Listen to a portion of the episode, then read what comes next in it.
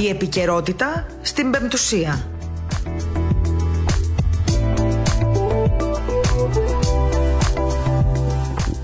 Καλησπέρα σας. Καλή εβδομάδα, καλή και ευλογημένη εβδομάδα σε όλους σας. Με υγεία, αγάπη και ειρήνη. Όσο πιο πολύ μπορείτε να εύχεστε στους ανθρώπους που έχετε γύρω σας, κοντά σας ή μακριά σας, να τους εύχεστε και να προσπαθείτε να δίνετε πολλές ευχές αυτό τον καιρό, όλοι σας, όλοι μας μάλλον πρέπει να δίνουμε, να έτσι αποκτούμε λίγο καλύτερο κλίμα από αυτό που προσπαθούν κάποιοι να δημιουργήσουν γύρω από τις ζωές μας. 14 Δεκεμβρίου σήμερα, η ώρα είναι 2 και 6 πρώτα λεπτά της ώρας, λίγο μετά το μεσημέρι στις 2 δηλαδή. Ξεκινάει η εκπομπή Επικαιρότητα. Μια εκπομπή εδώ στο ραδιόφωνο της Πεμπτουσίας που έχει αποκτήσει, ε, θα έλεγα, πολλούς φίλους και αυτό μας ε, συγκινεί και μας αρέσει και σας ευχαριστούμε πάρα, πάρα, πάρα, πάρα πολύ που είστε κοντά μας σε αυτό το ταξίδι συνοδοιπόρη και βλέπω ότι όλο το ραδιόφωνο γενικότερα έχει αποκτήσει πολλούς φίλους φανατικούς και αυτό, ξέρετε, μας δίνει κουράγιο και εμάς που κάνουμε πολύ μεγάλο αγώνα για να βρισκόμαστε εδώ όλοι και να προσπαθούμε προσπαθούμε είτε μέσω της Πεμπτουσίας, ε, του διαδικτυακού, διαδικτυακού αυτού περιοδικού όλα αυτά τα χρόνια, ε, είτε μέσω του Διεθνούς Πρακτορείου Ορθοδοξία, ο pet.gr, είτε μέσω του ραδιοφώνου και σε λίγο και της τηλεόρασης. Όχι μόνο να σας κρατάμε απλά συντροφιά, ε, νομίζω να προσπαθούμε να κάνουμε τη διαφορά και να προσφέρουμε έτσι, ε, κάποια στοιχεία που ίσως άλλοι δεν μπορούν να τα προσφέρουν μέσω, μέσω των μέσων τους. Οπότε νομίζω ότι σε αυτή την προσπάθεια πρέπει να είμαστε όλοι ε, συνοδοιπόροι, ε, όλοι να, να καταλαβαίνουμε και ποιες είναι οι εποχές, οι καινούργιες αυτές οι εποχές που έρχονται, γιατί έρχονται και καινούργιες εποχές. Ήδη διανύουμε μια πρωτόγνωρη καινούργια εποχή για όλους μας δύσκολη, ξένη, διαφορετική ε, και νομίζω ότι πλέον Είμαστε όλοι μαθητές πια σε αυτό. Πολιτικοί, ε, άνθρωποι της Εκκλησίας, εμείς, ε, κοσμικοί, δημοσιογράφοι, ε, όλοι οι άνθρωποι είμαστε μαθητούδια στα θρανία ενός σχολείου ε, του οποίου τα μαθήματα, το περιεχόμενο μάλλον των μαθημάτων δεν είναι ακόμα γνωστό και κάθε φορά έτσι το μαθαίνουμε με πολύ χτυποκάρδι, κάρδι, λες και γράφουμε ένα προειδοποιητό τεστ. Γιατί απροειδοποιητό τεστ είναι αυτό όλο που περνάμε αυτή τη στιγμή με αφορμή τον κορονοϊό και την πανδημία παγκοσμίως.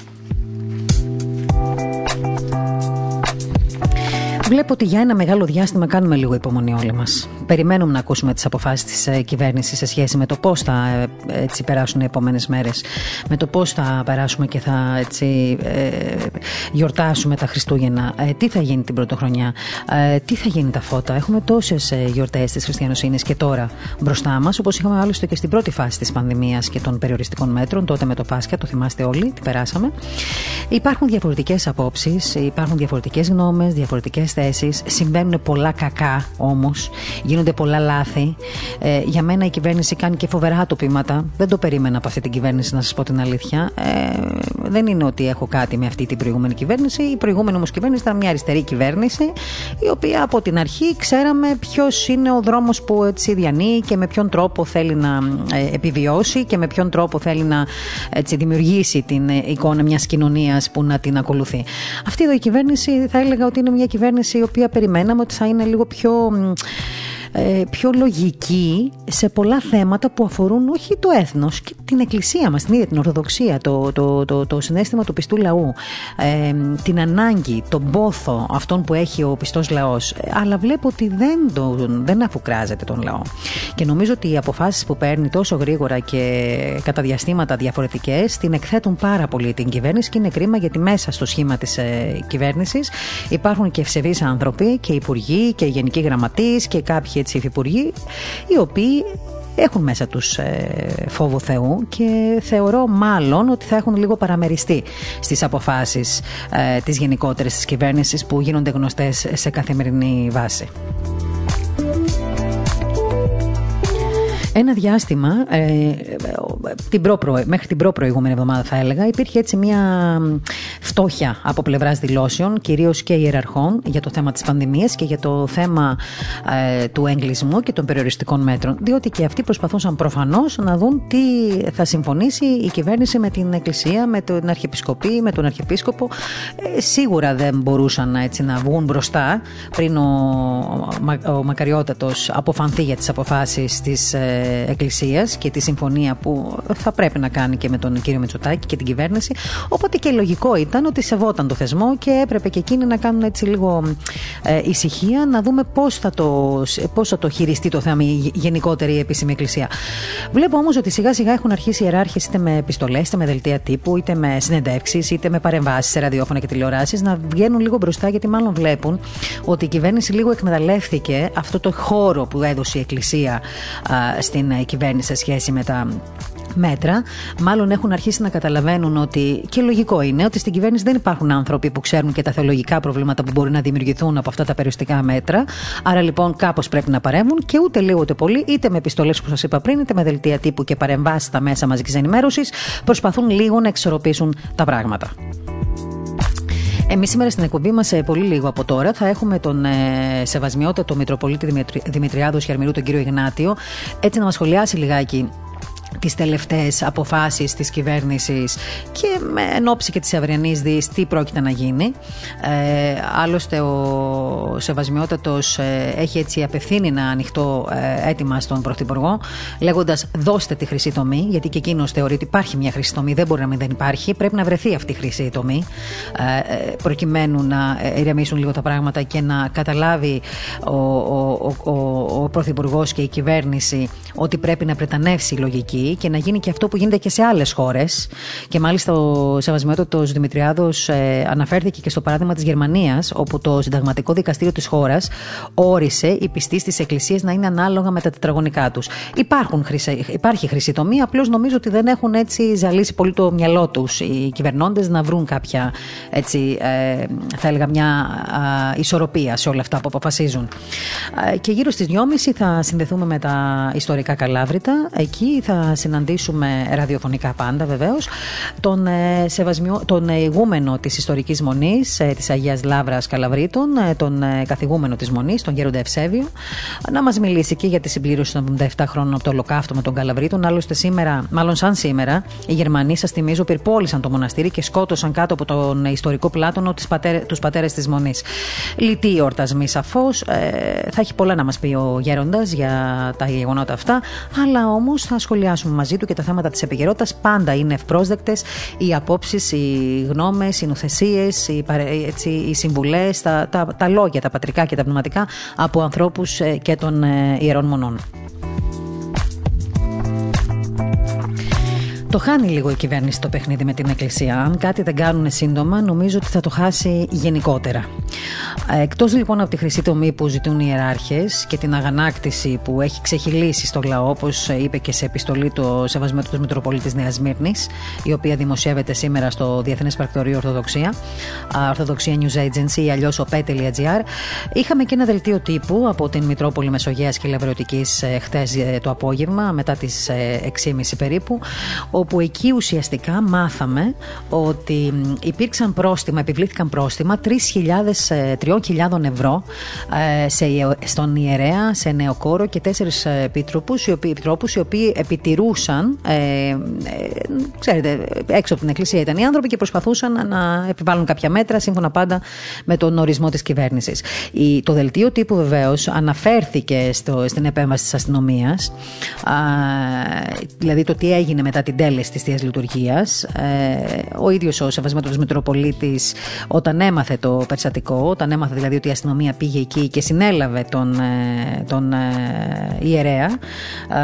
ε, καταλαβαίνετε ότι παρενέβη και είπε ο ίδιος ότι τα πρόστιμα αυτά δεν μπορεί να τα πληρώσει ούτε ο ιερέας, ούτε η επίτροπη, ούτε η νεοκόρος, αλλά θα τα πληρώσει η Μητρόπολη μέσα από το φιλόπτωχο ταμείο. Και θα έλεγα, μπείτε όσοι δεν έχετε διαβάσει, να διαβάσετε αυτή την, αυτό το δελτίο τύπου, το οποίο νομίζω βάζει, με πολύ λίγα λόγια βάζει τα πράγματα στη θέση τους. Ε, ο ίδιος ο Σεβασμιότατος λοιπόν στο δελτίο τύπου λέει ότι κατανοούμε την ενέργεια της αστυνομίας, η οποία υποχρεούται να εφαρμόσει τους όποιους νόμους και τις υπουργικές αποφάσεις. Δεν κατανοούμε όμως καθόλου τον παραλογισμό με τον οποίο η κυβέρνηση επιβάλλει ασύνετα, εξωφρενικά, αντιλαϊκά και εντελώς ασεβή και απαξιωτικά για τον άνθρωπο και την Εκκλησία μέτρα.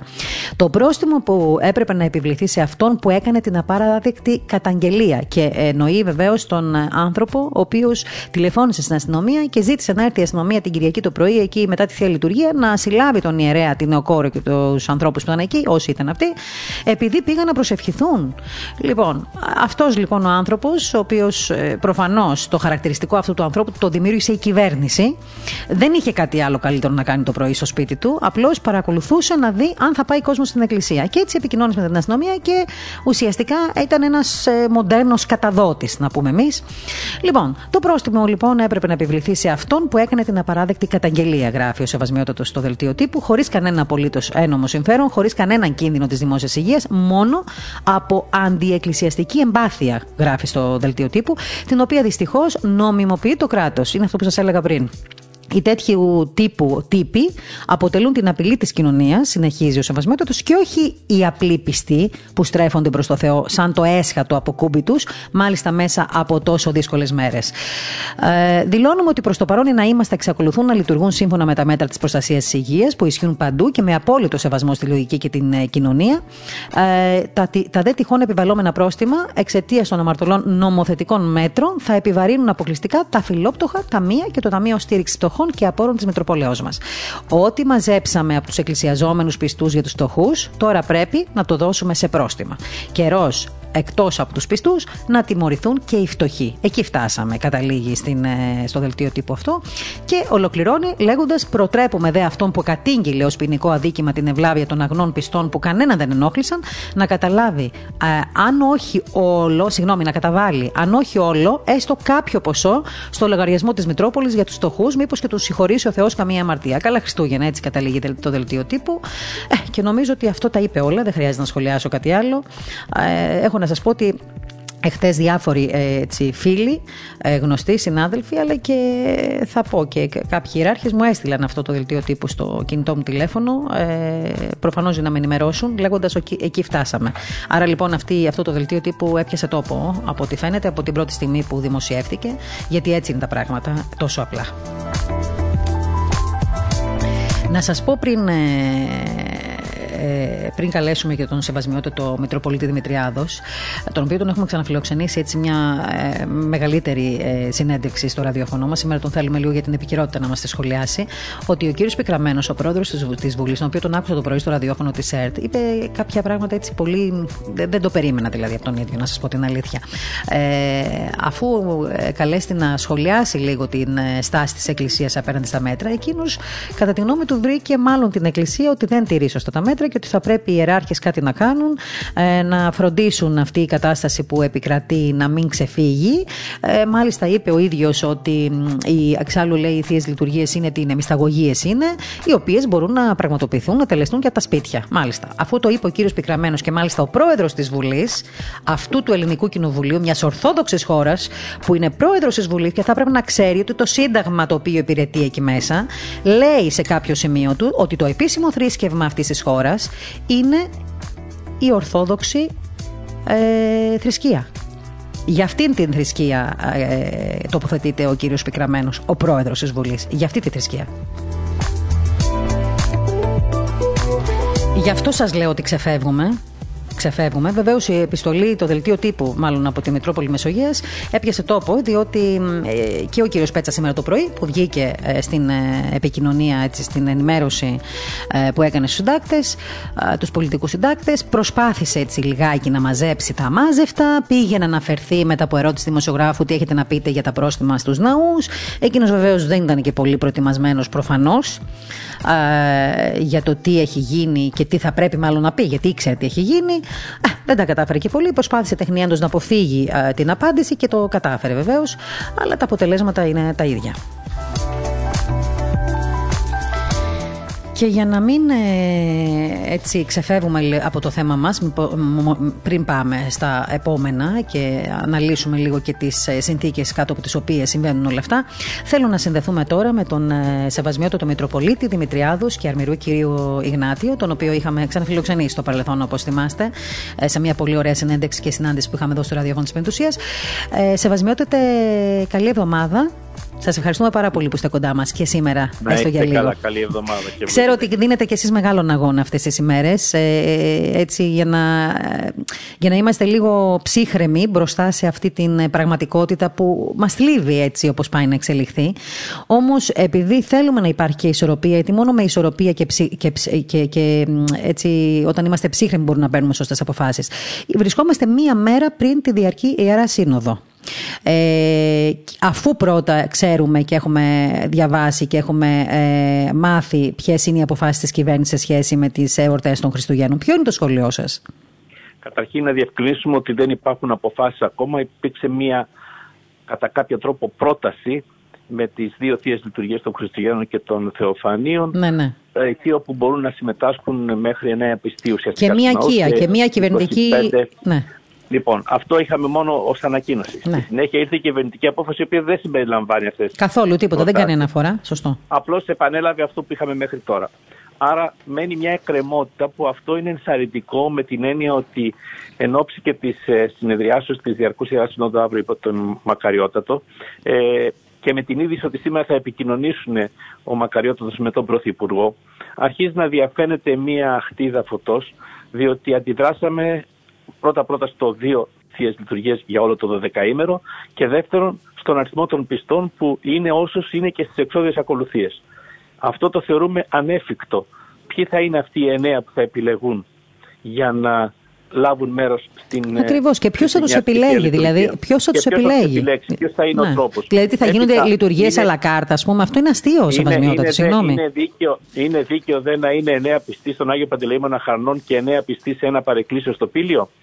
Βλέπετε λοιπόν ότι εδώ υπάρχει κάτι που υποκρύπτεται, που εν πάση περιπτώσει χάνει κανείς τη λογική του και βέβαια εμείς είμαστε επίσκοποι, έχουμε τεράστια πίεση από τους πιστούς αυτή τη στιγμή. Τεράστια ε, πίεση, πίεση αλλά και ευθύνη έτσι δεν είναι σεβασμιότατε; Και πίεση και ευθύνη. Έτσι να βάλουμε την ευθύνη, να πούμε ότι αυτό δεν μπορεί να εφαρμοστεί. Και βέβαια θέλουμε με αυστηρότατα μέτρα να λάβουμε πρόνοια για να μην εξαπλωθεί ο ιός. Θέλουμε και μετέχουμε όλο αυτό τον καιρό κάνοντας τεράστια οικονομία σε πάρα πολλά πράγματα ακριβώς για να συμβάλλουμε στην υγεία όλων των ανθρώπων. Και νομίζω ότι μια χαρά τα πήγαν οι άνθρωποι που ε, εκκλησιάζονται. Δεν νομίζω ότι είχαμε... έκανε ό,τι περνούσε και μπορούσε να κάνει προκειμένου να διασφαλίσει και βεβαίως κρατώντας το κλίμα εμπιστοσύνης. Λέμε λοιπόν ότι αυτό δεν πρέπει να διαταραχθεί, πρέπει να συνεχιστεί, πρέπει να βρεθεί μια χρυσή τομή, την ονομάσαμε εμείς εδώ στο Βόλο, ε, μια, ένα μέτρο ουσιαστικά που να μπορέσουν και οι πιστοί να νιώσουν ότι εν πάση περιπτώσει δεν στερούνται αυτό που είναι απόλυτη ανάγκη τους και βεβαίως ε, η πολιτεία να κάνει και αυτή το καθήκον της για τη διαφύλαξη της υγείας των ανθρώπων. Νομίζω ότι και ελπίζω να βρεθεί κάτι που να εμποδίσει να έχουμε τυχόν καταστάσεις που κανείς μας δεν εύχεται και δεν θέλει, οι οποίες όμως θα είναι ανεξέλεγκτες και μετά θα έχουμε εντελώς αντίστροφα αποτελέσματα. Ξέρετε, δεν απέχει πολύ από το κάποιοι άνθρωποι να νιώσουν πλέον τέτοια αγανάκτηση που να κάνουν πράγματα που δεν πρέπει. Άρα πρέπει πολύ προσεκτικά να προχωρήσουμε. Και αν αγωνιζόμαστε αυτή τη στιγμή, αγωνιζόμαστε ακριβώς για να πετύχουμε μια συνένεση, μια ενότητα που την έχουμε απόλυτα ανάγκη στην πατρίδα μας. Έχουμε ενόψει των εθνικών θεμάτων την ενότητα ανάγκη. Πολύ σημαντικό αυτό που λέτε τώρα. Πολύ σημαντικό. Της φτώχειας που θα προκύψει μετά την πανδημία στη χώρα μας και στην πατρίδα μας, ε, δεν είναι η ώρα ούτε για διχασμούς, ούτε για εντάσεις, ούτε για απολώσεις. Mm-hmm. Πολλό μάλλον μεταξύ Εκκλησίας και Πολιτείας. Πρέπει λοιπόν να βρεθεί πάση θυσία ένας τρόπος ώστε οι αποφάσεις της Διαρκούς Ιερά Συνόδου να είναι αυτές που θα εφαρμόσουμε και για τις οποίες δεν θα έχει αντίρρηση η Πολιτεία. Σεβασμιότατε, εσείς είστε αισιόδοξο ότι μετά την επικοινωνία του Έλληνα Πρωθυπουργού σήμερα και του Μακαριωτάτου ενδεχομένως να βρεθεί αυτή η χρυσή τομή, οπότε αύριο ε, στην ε, Διαρκή Ιερά Σύνοδο να υπάρξουν και κάποιες αποφάσεις που θα αναπαύσουν, θα λέγαμε λιγάκι, τον επιστολαό. Ελπίζω και προσεύχομαι. Θα το δούμε αυτό αύριο. Θέλω να πιστεύω ότι πλέον η ευθύνη ανήκει σε αυτούς που την έχουν. Εμείς ε, θα κάνουμε το καλύτερο δυνατό. Δίδουμε αυτή τη στιγμή όντως με παρησία μία κάνουμε προσπάθεια. Δεν θέλουμε να νιώθουμε ότι έχουμε αντιπάλους. Θέλουμε να νιώσουν και αυτή τη δική μας ε, αγωνία για να πετύχουμε το καλύτερο δυνατό πάντοτε με απόλυτη διασφάλιση της υγείας των ανθρώπων. Και ας ελπίσουμε ότι θα, πρε, θα πρετανεύσει η λογική, όπως είπατε κι εσείς, για να γίνει αυτό που γίνεται σε άλλες χώρες. Τώρα θέλω να σας να σας κάνω μια ερώτηση, αν μου επιτρέπετε, ε, μιας και είστε επίσκοπος στη συγκεκριμένη ε, περιοχή. Πρόσφατα, δεν ξέρω βέβαια αν το μάθατε κι εσείς, πρόσφατα όμως, ε, νομίζω χθες, σήμερα έγινε γνωστό ότι ε, είχαμε δυστυχώς την αυτοκτονία ενός ε, νεαρού επιχειρηματία εκεί στην ε, περιοχή του Βόλου, ο οποίος μάλιστα άφησε και ένα σημείωμα που ούτε λίγο ούτε πολύ καταφέρεται εναντίον της πανδημίας, λέγοντας ότι τα περιοριστικά αυτά μέτρα και το κλείσιμο των ε, επιχειρήσεων κλπ. θα δημιουργήσει μεγάλα οικονομικά άγχια και προβλήματα, με αποτέλεσμα να ε, έχουμε ε, και αυτοκτονίες. Ο ίδιος δυστυχώς έδωσε τέλος στη ζωή του αυτός ο άνθρωπος.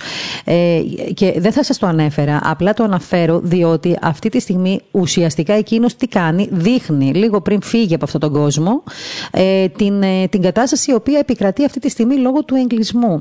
Αυτό εσείς έτσι σαν ποιμένας πώς θα το σχολιάζετε, πώς το αποδεχτείτε, το έτσι... Έχουμε, έχουμε ένα ψυχικό πρόβλημα. Ναι.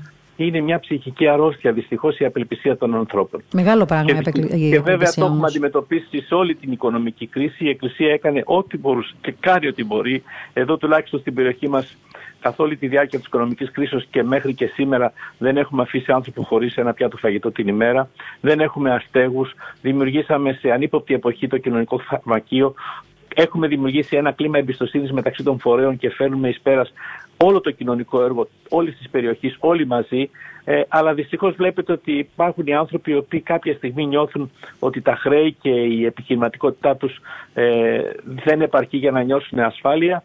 Βεβαίως, όταν υπάρχουν και άλλα δράματα που καμιά φορά μόνο ο άνθρωπος ο ίδιος τα γνωρίζει, τότε αρρωσταίνει η ψυχή και έτσι μια ασθένεια μπορεί να οδηγήσει και σε αυτό που μας λύβει όλους και λυπούμεθα πάρα πολύ, αλλά η Εκκλησία πλέον αυτές τις περιπτώσεις τις δέχεται ως μεγάλη ψυχική και είναι αυτό που θέλουμε ακριβώς και με τον τρόπο που θα γιορτάσουμε τα Χριστούγεννα να αντιμετωπίσουμε. Ξέρετε, ιδιαίτερα οι εορτίε ημέρε είναι πολύ επικίνδυνες για ανθρώπους που θα νιώσουν μοναξιά, που θα νιώσουν απελπισμένοι ε, και πρέπει να σταθούμε και θα σταθούμε με τη ζωντανή προσευχή, με τη θεία κοινωνία, με τη θεία λειτουργία, με τον αληθινό Χριστό στις καρδιές μας.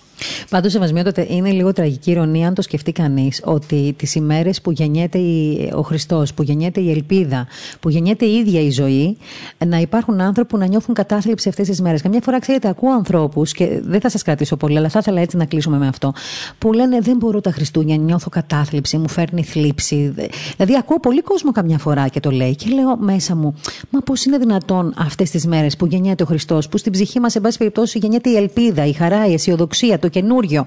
Πώς είναι δυνατόν αυτοί οι άνθρωποι να νιώθουν αυτή την, ε, την θλίψη; Αυτή τη θλίψη λοιπόν τη νιώθουν οι άνθρωποι που είναι μακριά από την Εκκλησία, που δεν έχουν βιωματική, αν θέλετε, εμπειρία των ε, ιερών μυστηρίων, των ιερών ακολουθιών, οι άνθρωποι που δεν είναι δεκτικοί. Ποια είναι η εμπειρία σας έτσι, εσείς, ως πατέρας, ως επιμένας, ως επίσκοπος; Ποια είναι η εμπειρία σα για του ανθρώπους. Δυστυχώς είμαστε θύματα ενός ε, συγχρόνου πολιτισμού που έχει δώσει εντελώς κοσμικό χαρακτήρα στα χριστουγεννα Έχει χαθεί ο Χριστός και έχει μείνει μόνο το περίβλημα των Χριστουγέννων. Και όταν οι άνθρωποι ζουν αυτό το περίβλημα, τότε πραγματικά είναι τραγική η κατάσταση. Όταν κανείς παραδείγματος χάρη δεν μπορεί να εμπιστευτεί κανέναν άνθρωπο. Όταν νιώθει ότι τον βαραίνουν μέσα στην ψυχή του πράγματα που δεν μπορεί να εξωτερικεύσει, να εξομολογηθεί, να ζητήσει άφηση αμαρτιών ή να συγχωρήσει. Άνθρωποι που στερούνται την αγάπη. Ε, λοιπόν, όσο και αν είναι κοσμικά τα Χριστούγεννα, δεν μπορούν να πλημμυρίσουν αυτό το γέμισμα της ψυχής που ο Χριστός φέρνει στους, στους ανθρώπους και τότε καταραίουν.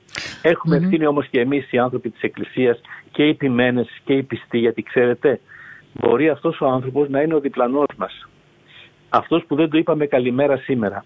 Αυτός που κάποια στιγμή με τον τρόπο που μας χτύπησε την πόρτα και εμείς μέσα στην δική μας χριστιανική, θρησκευτική πολλές φορές και ευσυβιστική αυτάρκεια να μην τον είδαμε μπροστά μας. Άρα λοιπόν αυτές τις μέρες εμείς οι πιστοί πρέπει να πάρουμε πολύ μεγάλη ευθύνη επάνω μας. Να μην νιώσει κανείς μόνος του. Να χτυπήσουμε πόρτα του διπλανού και να του πούμε ότι ο Χριστός σε αγαπάει και εμείς σε αγαπάμε. Να δείξουμε τη φιλανθρωπία και την αλληλεγγύη. Έχουμε και εμείς ευθύνη για καθέναν από αυτούς που φτάνουν στην απελπισία και πρέπει να την αναλάβουμε. Αυτοί μεν έκαναν αυτό που έκαναν. Εμείς όμως θα πρέπει να αναρωτηθούμε τι δεν κάναμε για αυτούς τους ανθρώπους. Νομίζω ότι αυτό είναι ένα πολύ έτσι, δυνατό μήνυμα που δίνεται τελειώνοντας αυτή τη συζήτηση που είχαμε, Σεβασμιότατε. Είναι πολύ σημαντικό να αναλάβουμε τις ευθύνες ναι. μας και μπροστά μας θα έχουμε τεράστιες ευθύνες και τώρα και μετά την πανδημία νομίζω ότι εκεί θα χρειαστεί να δώσουμε τις πιο μεγάλες μάχες. Να αναλογιστούμε την ευθύνη και τις αγάπης που δεν θα δώσουμε στους ανθρώπους αν δεν τη δώσουμε. Είναι μεγάλη ευθύνη να μην δίνεις την αγάπη που Όποιος ξέρει την αγάπη νομίζω ότι εξάλλου ο Χριστός μας είπε ελάτε να με βρείτε στους αδύναμους, στους ελάχιστους αδελφούς μου. Σεβασμένο, σας ευχαριστώ πάρα πολύ για αυτή την σύντομη επικοινωνία. Εύχομαι καλή δύναμη και σε εσάς. Την ευχή σας. Και ευλογημένα. Ήταν λοιπόν ο Σεβασμιότατος ε, Μητροπολίτης Δημητριάδος και Αλμυρού, ο κ. Ιγνάτιος. Ε, τον ευχαριστούμε πάρα πολύ έτσι, που πάντα αποδέχεται την πρόσκλησή μας, είτε είναι για μια ολόκληρη συνέντευξη, είτε για κάποια σχόλια σε σχέση με την επικαιρότητα.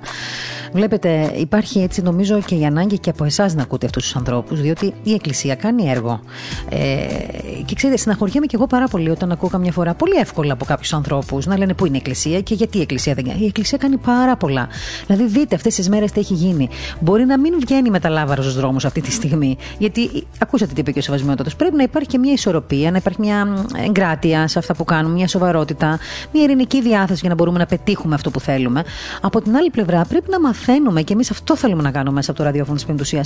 Να ανοίξουμε λίγο τα μάτια σας και τα αυτιά σας και τις καρδιές σας και να σας δείξουμε ότι η Εκκλησία πραγματικά κάνει έργο, είτε φιλανθρωπικό, πνευματικό. Είναι, είναι, είναι πολύ μεγάλο το έργο και πλούσιο της Εκκλησίας. Α μην την βάζουμε λοιπόν διαρκώς στον τοίχο. Α μην κατηγορούμε διαρκώς τους ε, εκπροσώπους της. Α μην ε, θεωρούμε ότι οι άνθρωποι που πάνε στην Εκκλησία είναι γραφικοί, είναι ακαλλιέργητοι. Αντιθέτως, είναι δημοκρατικοί, έχουν αγάπη μέσα τους, έχουν το, το αίσθημα της αλληλεγγύης, έχουν ε, την, το, το, την, τη συνέστηση ότι πρέπει να χτυπήσουν την πόρτα του διπλανού τους, να του πούνε Είσαι καλά, υπάρχει, ζεις, χρειάζεσαι κάτι από μένα. Αυτά τα κάνουν οι άνθρωποι της Εκκλησίας. Αυτοί που δεν τα κάνουν είναι όλοι οι άλλοι που κυκλοφορούν στα τηλεοπτικά πάνελ και πολύ εύκολα κατηγορούν την Εκκλησία και τον πιστό λαό. Εμείς λοιπόν που μπορεί να βλέπουμε έτσι κάποια θετικά στοιχεία και να έχουμε αυτή τη διάκριση, νομίζω ότι πρέπει να τα μεταφέρουμε και σε όλους εσάς που ίσως κάποιοι από εσάς να μην τα γνωρίζετε. Λοιπόν, ας αφήσουμε λοιπόν τις κατηγορίες εναντίον της Εκκλησίας, ας αναλογιστεί ο καθένας από εμάς τις ευθύνες που έχουμε απέναντι στον, στον συνάνθρωπό μας για να γίνει λίγο καλύτερη κοινωνία και μόνο έτσι να ξεφύγουμε από, αυτή, από αυτό τον πειρασμό που ζούμε αυτή την εποχή. Ε, πριν πάρουμε έτσι μια σύντομη ανάσα για να συνδεθούμε αμέσως μετά ε, με τον ε, καθηγούμενο της ε, ιστορικής μονής της Αγίας Λάβρα των Καλαβρίτων, τον Γέροντα Ευσέβιο, θέλω να σας ενημερώσω σας όλους ότι θα πραγματοποιηθεί ένας μεγάλος γιορτινός διαγωνισμός από το ραδιόφωνο της Πεμπτουσίας και το Ινστιτούτο Άγιος Μάξιμος ο Βρεκός. Ε, θα δοθούν 10 USB flash drives με ύμνους των Χριστουγέννων του Μαθαίου Βατοπεδινού από την σειρά Βατοπεδινή Ψαλτική Παράδοση. Ε, ψάλι χορός Βατοπεδινών Πατέρων. Από τη Δευτέρα λοιπόν 14 Δεκάτου, άρα σήμερα, μέχρι και την Παρασκευή 18 Δεκάτου, μία και μισή το μεσημέρι, ε, με τρεις το μεσημέρι, η Ναταλία Δανδόλου και εμείς εδώ ε, από την εκπομπή Επικαιρότητα θα σας δίνουμε καθημερινά πληροφορίες για το πώς μπορείτε να λάβετε μέρος σε αυτό το διαγωνισμό και να είστε ένας από τους 10 νικητές μας. Η κλήρωση θα γίνει το μεσημέρι της Παρασκευής 18 Δεκάτου, λίγο μετά τις 2.30 το μεσημέρι. Τώρα, για να πάρετε μέρος σε αυτόν τον διαγωνισμό και να κερδίσετε αυτά τα USB, ες, με, όπως σας είπαμε, ύμνους των Χριστουγέννων του Ματθαίου Βατοπεδινού από τη σειρά Βατοπεδινή Ψαλτική Παράδοση, όπου ψάλει ο χορός Βατοπεδινών Πατέρων. Για να πάρετε λοιπόν μέρος σε αυτόν τον διαγωνισμό, θα πρέπει να κάνετε ένα σχόλιο με τις χριστουγεννιάτικες ευχές σας, ένα like και ένα share στο post αν θέλετε βεβαίως, για να μπορείτε να πάρετε μέρος σε αυτό το διαγωνισμό εσείς και οι φίλοι σας. Ε, θα πρέπει να συντονιστείτε στο πεμπτουσία.fm. Άρα λοιπόν μπορείτε να μπείτε στο www.pemptusia.fm ή μπορείτε να βρείτε το link αυτό μέσα από το Περακτορείο Ορθοδοξία ή μέσα από την Πεμπτουσία, το διαδικτυακό περιοδικό που όλοι ξέρετε πολύ καλά. Μπαίνοντας λοιπόν μέσα σε αυτά τα δύο γνωστά σας ε, site, ε, θα βρείτε ε, σε εμφανές σημείο το ραδιόφωνο της Πεμπτουσίας, θα μπείτε μέσα σε αυτό και θα πάρετε ε, πληροφορίες για το πώς μπορείτε να λειτουργήσετε. Επίσης, το πιο σημαντικό από όλα, αν θέλετε να το κάνετε πιο εύκολο, θα μπείτε στο Facebook, στη σελίδα μας στο Facebook. Εκεί λοιπόν θα βρείτε, θα πατήσετε πεμπτουσία.fm. Έτσι είναι ο τίτλος της σελίδα του Facebook. Πατώντας λοιπόν πεμπτουσία.fm θα μπορέσετε να μπείτε στη σελίδα μας. Εκεί λοιπόν θα κάνετε like στη σελίδα, ε, ε, θα, κάνετε, θα μας γράψετε τις χριστουγεννιάτικες ευχές σας. Ό,τι θέλετε μπορείτε να γράψετε. Ευχές να είναι όμως. Έτσι να νιώσουμε κι εμείς λίγο καλά ότι κάποιοι άνθρωποι μας δίνουν ευχές. Όχι μόνο για εμά, για εσά, για τους εαυτούς σας, για τους ανθρώπους που ζουν μακριά από εσά. Ευχές χριστουγεννιάτικες. Ευχές αγάπης και ειρήνης. Αυτά περιμένουμε από εσά. Όταν λοιπόν κάνετε τις ευχές σας ε, σε, σε, μια, σε ένα σχόλιά σας στο Facebook, like στη σελίδα και share στο post αυτό αν θέλετε, τότε παίρνετε μέρος στο διαγωνισμό αυτό εσείς και οι φίλοι σας και πολύ σύντομα μέχρι και την Παρασκευή 18 Δεκάτου, μετά τις 2.30 το μεσημέρι, θα μάθετε και τους 10 νικητές. Θα συνεχίσουμε με τέτοιους διαγωνισμούς, γιατί έχουμε πολλά ποιοτικά ε, έτσι, δώρα να σας δώσουμε, ε, για να μπορούμε και εμείς με τον τρόπο μας να σας ε, βοηθήσουμε διάφορες παραγωγές που έχουν γίνει εδώ στο Ινστιτούτο είτε μουσικές είτε εκδοτικές, να σας ε, κρατούν συντροφιά. Το USB αυτό να ξέρετε είναι πάρα πολύ ωραίο. Εγώ προσωπικά το ακούω. Ε, μ' αρέσει, με αναπαύει, με ηρεμεί, με ταξιδεύει σε ένα πραγματικά χριστουγεννιάτικο ε, κλίμα. Όχι δυτικού τρόπου ζωής, μοντέρνου ε, που αφορά μόνο τον υπερκαταναλωτισμό, αλλά την ανάπαυση της ψυχής μου. Και εύχομαι και για σας πραγματικά, αφού θα πάρετε αυτό το USB, να το ακούτε και να νιώθετε αυτά που νιώθουμε κι εμείς.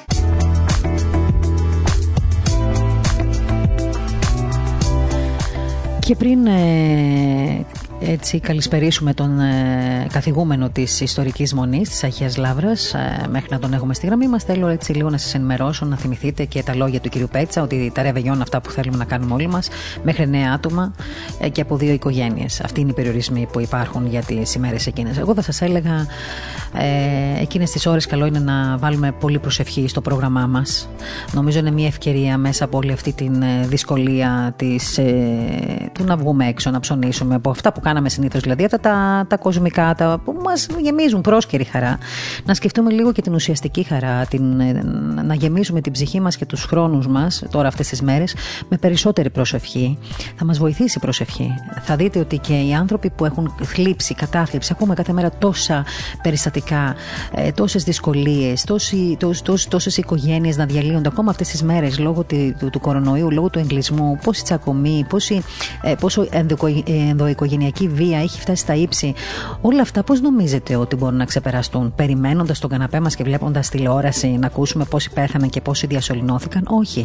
Κάνοντας προσευχή. Γονατίστε στο μας τη Παναγία. Είναι πολύ σημαντικό αυτό.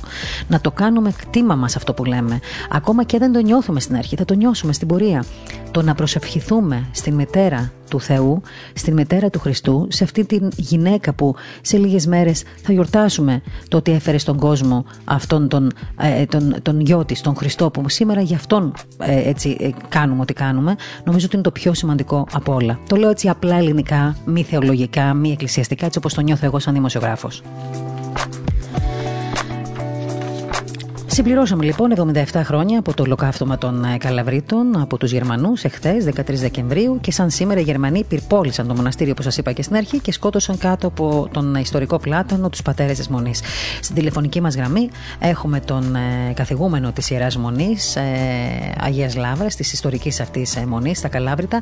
Ε, γέροντα, ευλογείτε. Σας ευχαριστούμε πολύ που είστε κοντά μας σήμερα. Κύριε, χαίρομαι πάρα πολύ που έρχομαι σε επικοινωνία μαζί σας για να μιλήσουμε για αυτό το θλιβερό γεγονός που έλαβε χώρα πριν 77 χρόνια στην ιστορική μονή της Αγίας Λάβρα. Ε, θα ήθελα, Γέροντα, να μας πείτε καταρχήν να ξεκινήσουμε από αυτό, ότι ε, ο, οι ορτασμοί φαντάζομαι χθες ήταν λυτοί, έτσι δεν είναι, ε, λόγω της... Λυτοί και απέριτη. Κάτι το οποίο σας σας στοιχίζει γενικότερα, εσείς, σας θλίβει αυτό; Κοιτάξτε, ήταν παράξενο το συνέστημα που νιώσαμε όλοι μας χτες που συμμετείχαμε σε αυτή την εκδήλωση μνήμης ε, με τη συμπλήρωση 77 χρόνων από την ε, επέτειο του Καλαβετού Ολοκαυτώματος. Ήταν κάτι πρωτόγνωρο για όλους μας αυτό που ζήσαμε. Ε, το να βλέπεις μια άδεια εκκλησία ε, σε μια εκδήλωση που κάποτε, τα λέμε κάποτε, δηλαδή πέρσι το 1900, το 2019, ε, είχε συγκεντρώσει τόσο κόσμο επισήμους, ε, πρόεδρος της Δημοκρατίας. Πέρσι μάλιστα είχαμε την ευλογία να έχουμε μαζί μας και τον Αρχιεπίσκοπο ε, Αθηνών και Πάση Ελλάδος, κ. Ιερώνυμο, ο οποίος βεβαίως παρευρέθηκε στην τέλεση του μνημοσύνου για τα θύματα του Καλαβετού Ολοκαυτώματος. Αυτή η αντίθεση λοιπόν του πέρσι με το φέτος θα λέγω ότι μας τύχησε. Βέβαια Βέβαια, εμείς επιτελέσαμε εις το ακέραιον καθήκον μας απέναντι σε αυτές τις ψυχές που τόσο άδικα εκτελέστηκαν από τα γερμανικά στρατεύματα κατοχής. Έτσι λοιπόν, μέσα μας ο λογισμός μας ήταν αναπαυμένος όσον αφορά το ιερό μας καθήκον προς αυτές τις ψυχές που απολέστηκαν κατά αυτόν τον βίο τρόπο. Όμως, από την άλλη μεριά, σαν άνθρωποι που είμαστε κι εμείς, αισθανθήκαμε πολύ άβολα με αυτό το θέαμα. Ελπίζω πρώτο Θεός του χρόνου να μην ζήσουμε ξανά μια τέτοια στιγμή, μια τέτοια εικόνα. Αυτή η τραυματική ιστορία για την, ε, ε, αυτή η τραυματική ιστορία, τα γεγονότα δηλαδή που συνέβησαν ε, πριν από 77 χρόνια, σαν παρακαταθήκη, τι διδάσκει για το μέλλον, Γέροντα; για όλους εμάς. Που βλέπουμε, όταν, όταν ρίχνουμε το βλέμμα μας στο παρελθόν, θυμόμαστε και διαβάζουμε όλα αυτά τα ιστορικά γεγονότα. Τη θυσία αυτών των ανθρώπων. Τι αφήνει όμως για το μέλλον, τι προδιαγράφει για το μέλλον αυτά, αυτά, αυτή η ιστορική εποχή, τι προδιαγράφει για το μέλλον; Η παρακαταθήκη του καλαδευρωνού λογοτόματος νομίζω πως είναι Θεωρώ ότι είναι διαχρονική γιατί το μήνυμα που αποπνέει αυτή η θυσία ε, είναι διαχρονικό. Δηλαδή οι Έλληνες θυσιάζουν τη ζωή τους για τα ιδιώδη τους, για την πίστη τους, για την πατρίδα τους, για τη σημαία τους, για το χώμα που πατούν, γιατί αυτά τα χώματα που πατούμε ε, είναι εξαγνισμένα, είναι καθαγιασμένα, είναι ηρωικά χώματα. Ε, μην ξεχνάτε ότι από την περιοχή των Καλαβρίτων και ιδιαίτερα από τη μόνη της Αγίας Λάβρας ξεκίνησε και ο Εθνικό-Απελευθερωτικός Αγώνας το 1821, μην το ξεχνάμε αυτό. Άρα ο τόπος των Καλαβρίτων είναι ένας καθαγιασμένος τόπος εδώ και πολλά χρόνια, εδώ και 200 χρόνια του 2021.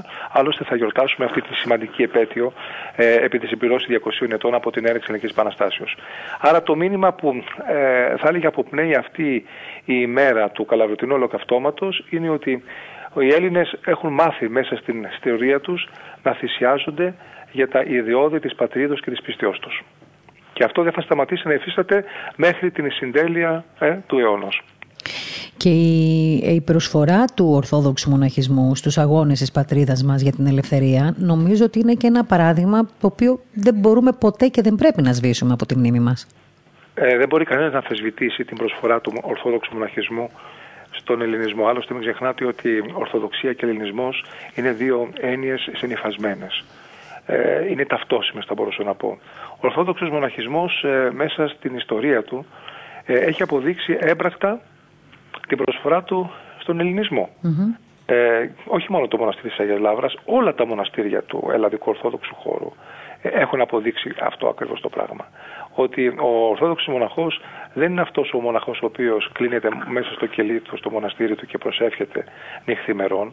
Είναι αυτός ο οποίος στη δύσκολη στιγμή θα πιάσει και το καρδιοφύλι. Γιατί την εποχή της, της τουρκοκρατίας και κατά τη διάρκεια της ε, εθνικής παλιγγενεσίας της ελληνικής επαναστάσεως, πόσοι μοναχοί δεν πήραν τα όπλα Πόσοι μοναχοί δεν ξεσηκώθηκαν κατά του τουρκοταχτητή. Πόσοι από αυτούς δεν θανατώθηκαν, δεν σκοτώθηκαν κατά τη διάρκεια των μαχών. Έχουμε πάρα πολλά παραδείγματα. Εκατοντάδες μοναχοί έδωσαν τη ζωή τους για την απελευθέρωση της χώρας μας. Και έτσι λοιπόν, στα πλαίσια αυτής της θυσίας, θα πρέπει να διδάξουμε και την θυσία των λαβριωτών πατέρων εκείνη την αποφράδα ημέρα της 14ης Δεκεμβρίου. Θα ήθελα λίγο να σταθούμε έτσι σε, αυτή, σε αυτές τις στιγμές σας παρακαλώ πολύ, έτσι, ε, να θυμίσουμε λίγο στον κόσμο που μας ε, ακούει. Είχα την ευλογία, ξέρετε, ε, από τον Θεό όταν ε, πρώτο εισήλθα στην ιστορική μόνη της Αγίας Λάβρας να γνωρίσω πατέρες που είχαν νοπές ακόμα τις μνήμες από αυτή την αποφράδα ημέρα της καταστροφής της μονής μας από τους Γερμανούς και της εκτελέσεως των πατέρων που εκμαλωτίστηκαν στη Μονή και εκτελέστηκαν με, θα λέγαμε, βίο τρόπο. Ε, είχα λοιπόν την ευλογία, τη χάρη από το Θεό, να, να είμαι αυτίκος μάρτυρας αυτών, αυτών των μαρτυριών, αυτής της μαρτυρίας που διασώζεται μέχρι σήμερα. Ε, έτσι λοιπόν θέλω να καταθέσω και σε εσάς και στους ακροατές σας αυτή την πολύτιμη μαρτυρία ε, θυμάμαι λοιπόν χαρακτηριστικά από τις διηγήσεις των πατέρων αυτών ε, που μου έλεγαν ότι εκείνη η μέρα ήταν μια πολύ μοντή μέρα, μια μέρα ομιχλώδης θα έλεγα, όπου επικρατούσε μια παράξενη ομίχλη, μια ομίχλη θανάτου. Ήδη στις 13 Δεκεμβρίου την προηγούμενη μέρα είχε συντελεστεί το καλαβριτό ολοκαύτωμα. Κάποιοι από τους πατέρες που είχαν εμπειρία από το αλβανικό μέτωπο κατάλαβαν ότι ο καπνός ο οποίος ανέβαινε στον ουρανό της πόλης των Κλαβρίτων δεν ήταν καπνός από τα τζάκια των σπιτιών των Καλαβρίτων. Ήταν ένας παράξενος αποπνιχτικός καπνός, ο οποίος μύριζε θάνατο. Κάποιοι λοιπόν από τους πατέρες που είχαν υπηρετήσει στο λοβενικό μέτωπο κατάλαβαν ότι κάτι κακό είχε συμβεί στα Καλάβρητα. Εδώ πρέπει παρεμπιπτόντως να σας κάνω την εξής ε, ε, διευκρίνηση, διευκρίνηση ότι η πόλη των Καλαβρίτων ε, είχε αποκλειστεί από τους Γερμανούς. Ούτε κάποιος μπορούσε να μπει, ούτε κάποιος να βγει. Άρα το νέο για τον αποκλεισμό της πόλης των Καλαβρίτων μαθεύτηκε αργότερα. Όπως επίσης και το θέμα της σφαγής των ε, καλαβριτινών ανδρών από τους Γερμανούς. Παρ' όλα αυτά όμως, ε, επειδή ξέρετε ε, μέσα στην απόλυτη ησυχία της υπαίθρου και ο παραμικρός θόρυβος ακούγεται. Mm-hmm. Φανταστείτε λοιπόν ότι ε, όταν άρχισαν τα ε, πολυβόλα των Γερμανών να εκτελούν τους Καλαβριτινούς στον λόφο του Καπί στις 13 Δεκεμβρίου του 1943 αυτός ο, ο θόρυβος, ο φρικτός θόρυβος ακούστηκε σε όλη την περιοχή των Καλαβρίτων. Άρα καταλαβαίνετε λοιπόν ότι οι πατέρες ήδη υποψιασμένοι από τις 13 Δεκεμβρίου ε, περίμεναν ότι οι Γερμανοί θα κάνουν έφοδο και στο μοναστήρι της Αγίας Λάβρας. Και όντως αυτές οι υποψίες τους βγήκαν αληθινές. Ε, ε, βέβαια οι Γερμανοί ε, δεν επισκέφτηκαν την Αγία Λάβρα στις 14 Δεκεμβρίου όπου και πήρε το μοναστήρι και εκτέλεσαν τους πατέρες. Πρέπει να σας πω εδώ ότι είχαν ήδη επισκεφτεί το μοναστήρι ακόμη δύο φορές. Ε, τον Αύγουστο του 1943 και τον Οκτώβριο του 1943. Και τις δύο φορές ε, με απειλητικές διαθέσεις, δηλαδή ε, οπλισμένοι, ε, με ο πολυβόλο μάλιστα στην κατοχή τους, ε, κατά κάποιο τρόπο ήθελαν να βολιδοσκοπήσουν τους πατέρες. Βέβαια, ε, πολλά ακούγονται για αυτή την εκτέλεση των πατέρων. Άλλοι ισχυρίζονται ότι το μοναστήρι μας ήταν άνδρο των ανταρτών. Βέβαια κάτι τέτοιο από ό,τι ε, γνωρίζω, από ό,τι μου διηγήθηκαν οι πατέρες της μονής μας που ήταν αυτόπτες μάρτυρες, δεν συνέβαινε κάτι τέτοιο, δεν είχε συμβεί κάτι Ε, θεωρώ όμως ότι οι Γερμανοί ε, είχαν βάλει στο στόχαστρο και τα κοιμήλια της μονής. Το μοναστήρι μας είναι ένα μοναστήρι το οποίο ιδρύθηκε τον 10ο αιώνα με πολύ σημαντικά κοιμήλια. Ξέρετε ότι οι Γερμανοί αρέσκονταν στο να κλέβουν ε, πολιτιστικά κοιμήλια. Ακριβώς και έργα τέχνης. Ε, το είχαν μέσα στο... Το είχα, είχαμε την προηγούμενη εμπειρία, τραυματική εμπειρία από τους Βαβαρούς οι οποίοι το 1833 με ένα γνωστό διάταγμα του αντιβασιλέως ε, Μάουερ είχαν κλείσει 415 μοναστήρια και σύλλησαν τις μοναστηριακές ε, περιουσίες και τους θησαυρούς των μοναστηριών που ήταν εντός των μοναστηριών. Ε, έτσι λοιπόν μέσα στα αυτά, αυτά τα πλαίσια πρέπει να εντάξουμε και αυτή την προσπάθεια των Γερμανών. Mm-hmm. Όντως, οι πατέρες όμως ε, προνοητικά σκεπτόμενοι ε, κατόρθωσαν και θυγάδευσαν πολλά από τα κοιμήλια της Μονής, όπως τα λείψανε για παράδειγμα, ε, τη Χαριτόβρη, το Κάρα, το Αγίου Αλεξίου, του ανθρώπου του Θεού που είναι ο προστάτης, πολύοχος Άγιος της Μονής μας αλλά και της ευρύτερης περιοχής των Καλαβρίτων. Ε, τα υπόλοιπα κοιμήλια όπως βιβλία, άμφια, φρόντισαν να τα κρύψουν μέσα σε μια κρύπτη της Μονής.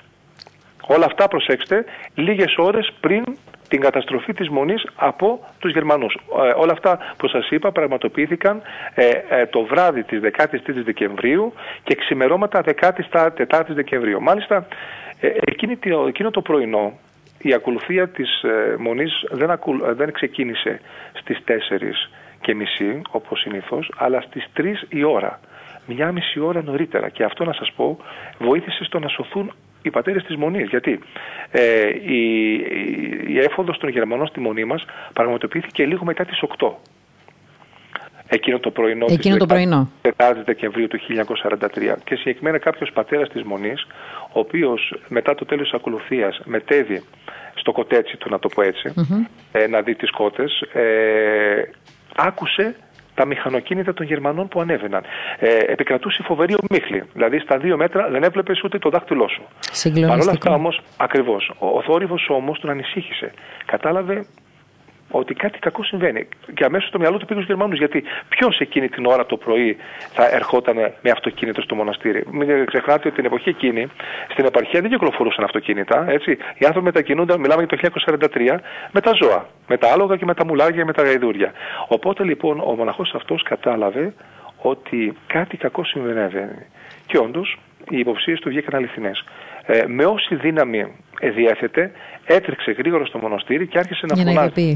Ακριβώς. Πατέρες, έρχονται οι Γερμανοί.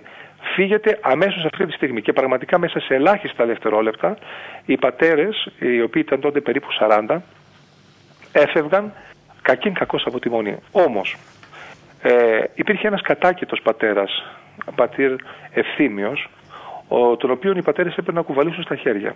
Μέχρι όμως να τον βγάλουν εκτός μονής, τους πρόλαβαν οι μοναχοί, οι Γερμανοί στην είσοδο της Είδατε μονής. όμως, δεν τον άφησαν να φύγουν. Όχι βέβαια, όχι βέβαια. Δεν τον άφησαν στο μοναστήρι γιατί ήξεραν ότι οι, μονα... οι Γερμανοί θα τον, ε, θα τον έκαιγαν ζωντανό μαζί και έτσι με το θυσιάστηκαν όλοι. Ακριβώς. Οι τέσσερις πατέρες οι οποίοι ε, παρέμειναν στη Μονή, ε, συνοδεύοντας αυτόν τον κατάκητον πατέρα, εκτελέστηκαν λίγη ώρα αργότερα έξω στον ιστορικό Πλάτανο. Πρέπει να σας πω ότι όλο αυτό το γεγονός, όλο αυτό το συμβάν της πυρπολίσεως της Μονής, η οποία ξεκίνησε 9 η ώρα το πρωί και ολοκληρώθηκε στις 12, αλλά και οι χαριστικές βολές των Γερμανών στους πατέρες που συνέλαβαν μπροστά στον ιστορικό πλάτανο ε, είχαν πέσει στην αντίληψη των πατέρων της Μονής που είχαν ακροβολιστεί γύρω γύρω από τη Μονή. Δηλαδή υπήρχαν πατέρες οι οποίοι έβλεπαν αυτό Αυτά που συνέβαιναν. Ναι, ε, περιμένοντας αναγωνίως την αναχώρηση των Γερμανών ε, υπήρξαν αυτόπτες μάρτυρες της εκτελέσεως των πατέρων. Κάποιοι από αυτούς άκουσαν τους πυροβολισμούς, κάποιοι από αυτοί όμως τους είδαν. Καταλαβαίνετε λοιπόν πόσο ε, συγκλονιστικές ήταν αυτές οι στιγμές που ένιωσαν αυτοί οι πατέρες όταν ε, ήταν αυτόπτες μάρτυρες αυτής της, αυτής της σφαγής, θα λέγαμε, αυτής της θηριωδίας των Γερμανών. Ε, γύρω στις 3 η ώρα το μεσημέρι ε, έγινε η εξόδιος, ακολουθία και η κηδεία των πατέρων σε ομαδικό τάφο πρέπει να σας πω. Ε, διότι υπήρχε ο φόβος των Γερμανών μήπως επιστρέψουν. Οι Γερμανοί ήξεραν από τις προηγούμενες επισκέψεις τους ότι ο αριθμός των μοναχών δεν ήταν μόνο τέσσερις, Ήτανε... Ήταν περισσότεροι. Ήταν 40. Λοιπόν, αναζητούσαν εναγωνίως να βρουν τους υπόλοιπους μοναχούς, αλλά είχαν και ένα φόβο ότι θα μπορούσαν να πέσουν και θύματα ενέδρας. Οπότε δεν τόλμησαν να ξεχυθούν μέσα στο δάσος για να ανακαλύψουν τους πατέρες. Άλλωστε δεν ήταν και πολλοί οι άνδρες οι Γερμανοί που είχαν έρθει στο μοναστήρι, ήταν λίγοι σχετικά. Ε, ήξεραν ότι δεν θα προέβαλαν αντίσταση οι μοναχοί και γι' αυτό και δεν έστειλαν και μεγάλη δύναμη. Παρ' όλα αυτά όμως φοβόντουσαν ότι ίσως οι αντάρτες που υπήρχαν ε, στο δάσος της Μονής να τους έκαναν επίθεση. Γι' αυτό και δεν τόλμησαν να κυνηγήσουν τους πατέρες που ε, χώθηκαν μέσα στο δάσος. Ε, πρέπει να σας πω ότι όταν οι πατέρες επέστρεψαν στη Μονή και αντίκρισαν αυτό το φρικιαστικό θέαμα των εκτελεσμένων πατέρων μπροστά στον ιστορικό πλάτανο, ε, πρέπει να σας πω ότι ε, ακολούθησε ένας χθρίνος και κοπετός από τον ηγούμενο τότε, τον πατέρα Πολύκαρπο Πάικο και τους πατέρες που είδαν αυτό το φρικτό θέαμα μπροστά στα μάτια τους. Όμως με πολύ ε, ψυχραιμία και αποφασιστικότητα έθαψαν σε κοινό τάφο τους εκτελεστέντες πατέρες και ε, αμέσως μετά προσπάθησαν να διασώσουν ό,τι μπορούσαν από την κρύπτη όπου είχαν διαφυλαχθεί τα κοιμήλια της Μονής. Πρέπει να σας πω ότι αυτή η κρύπτη κατά τη διάρκεια της περιπόλησης πήρε φωτιά. Με αποτέλεσμα σημαντικός αριθμός χειρογράφων, βιβλίων, ε, ε, αμφίων να καταστραφεί ολοσχερός. Ε, και, και κάτι άλλο πολύ σημαντικό, μια πολύ σημαντική λεπτομέρεια εδώ. Ότι το Ιερό Λαύρο της Επαναστάσεως είχε φυλαχθεί από τους πατέρες ε, πάνω από την ωραία πύλη του Καθολικού, το οποίο δεν έκαψαν οι Γερμανοί. Ενώ πυρπόλησαν τις πτέρυγες της Μονής, δηλαδή τα κελιά των πατέρων, δεν πυρπόλησαν το καθολικό της Μονής. Και έτσι λοιπόν το Ιερό Λάβρο της Επαναστάσεως διασώθηκε μέχρι τις ημέρες μας, αλλιώς δυστυχώς θα είχαμε θρυνήσει την απώλεια αυτού του τόσο σημαντικού κοιμηλίου του ελληνικού έθνους. Αλλιώς δεν θα είχαμε σήμερα το χρυσοκέντητο λάβαρο της Αγίας Λάβρας. Βεβαίως, πάνω στο οποίο ακριβώς ορκίστηκαν οι Έλληνες επαναστάτες από τον παλαιότερο Γερμανό ε, στις 17 Μαρτίου του 1821. Ε, βέβαια το μοναστήρι μας δεν θρύνησε μόνο πατέρες εντός της Μονής, αλλά ακόμη τρεις πατέρες εκτός Μονής. Οι δύο από αυτούς ήταν καθηγητές ιερομόναχοι στο σχολείο αρχείο των Καλαβρίτων, οι οποίοι εκτελέστηκαν μαζί με τους υπόλοιπους καλαβριτινούς άνδρες στις 13 Δεκεμβρίου, δηλαδή μια μέρα νωρίτερα, και ακόμη ένας πατέρας που ήταν μετοχιάρης σε ένα μετόχι της Μονής μας, του Αγίου Αθανασίου, στο χωριό Φίλια Καλαβρίτων, όπου και αυτός εκτελέστηκε από τους ε, Γερμανούς. Συνολικά δηλαδή το μοναστήρι μας θρύνησε εννέα θύματα εκ των οποίων 7 ήταν ε, μοναχοί και ιερομόναχοι και 2 ήταν λαϊκοί. Αυτό που χαρακτήριζε τους ε, πατέρες εκείνης της εποχής, ε, Γέροντα, ε, ήταν, θα, θα, το πω λίγο απλά, ήταν καταρχήν μια αυταπάρνηση που σήμερα λείπει πάρα πολύ νομίζω από την ε, κοινωνία μας, αυτό το αίσθημα, το χαρακτηριστικό μάλλον της αυταπάρνησης, ήταν η, η, η βαθιά πίστη τους ε, στον Θεό και ήταν και η, ε, η, η θυσία, η, έτσι σαν ε, προσφερόμενη θυσία στο, στο μοναστήρι στο οποίο εγκαταβιούσαν εκεί. Χαρακτηριστικά θα έλεγα ιδιαίτερα για εκείνες τις εποχές ε, πολύ δύσκολα να μπορεί να τα έχει κάποιος διότι είδατε ότι αυτά τα χαρακτηριστικά και αυτή η αυταπάρνηση έγιναν η αιτία ε, να σφαγιαστούν από τους Γερμανούς. Τέτοια χαρακτηριστικά βρίσκουμε σήμερα ε, γέροντα όχι μόνο στην κοινωνία γενικότερα θα έλεγα και στην εκκλησία, στους μοναχούς, στους πατέρες γενικότερα αυτά τα χαρακτηριστικά έχουν μεταλαμπαδευθεί από εκείνες τις εποχές το σήμερα; Εννοείται, εννοείται βέβαια και παρόλο που ζούμε σε μια ε, περίοδο εκοσμίκευσης θα έλεγα ότι αυτά τα χαρακτηριστικά. Δεν μας κυνηγάνε βέβαια τώρα ε; πια προς το παρόν τουλάχιστον με αυτόν τον τρόπο οι Γερμανοί, ούτε έχουμε έτσι. Ε, έχουμε άλλου είδους πολέμους τριγύρω μας. Ναι, ναι, Όμως πάντα αυτά τα χαρακτηριστικά είναι αυτά που βγάζουν ασπροπρόσωπα και έτσι έχουν μια θυσιαστική αξία για την κοινωνία μας. Ξέρετε, ε, στην εποχή μας έχουμε άλλες μορφές δουλείας. Ε, Όμως και σε αυτές τις μορφές δουλείας, εμείς οι Έλληνες έχουμε μάθει να αντιστεκόμαστε. Ο Έλληνας ε, δεν υποδουλώνεται εύκολα.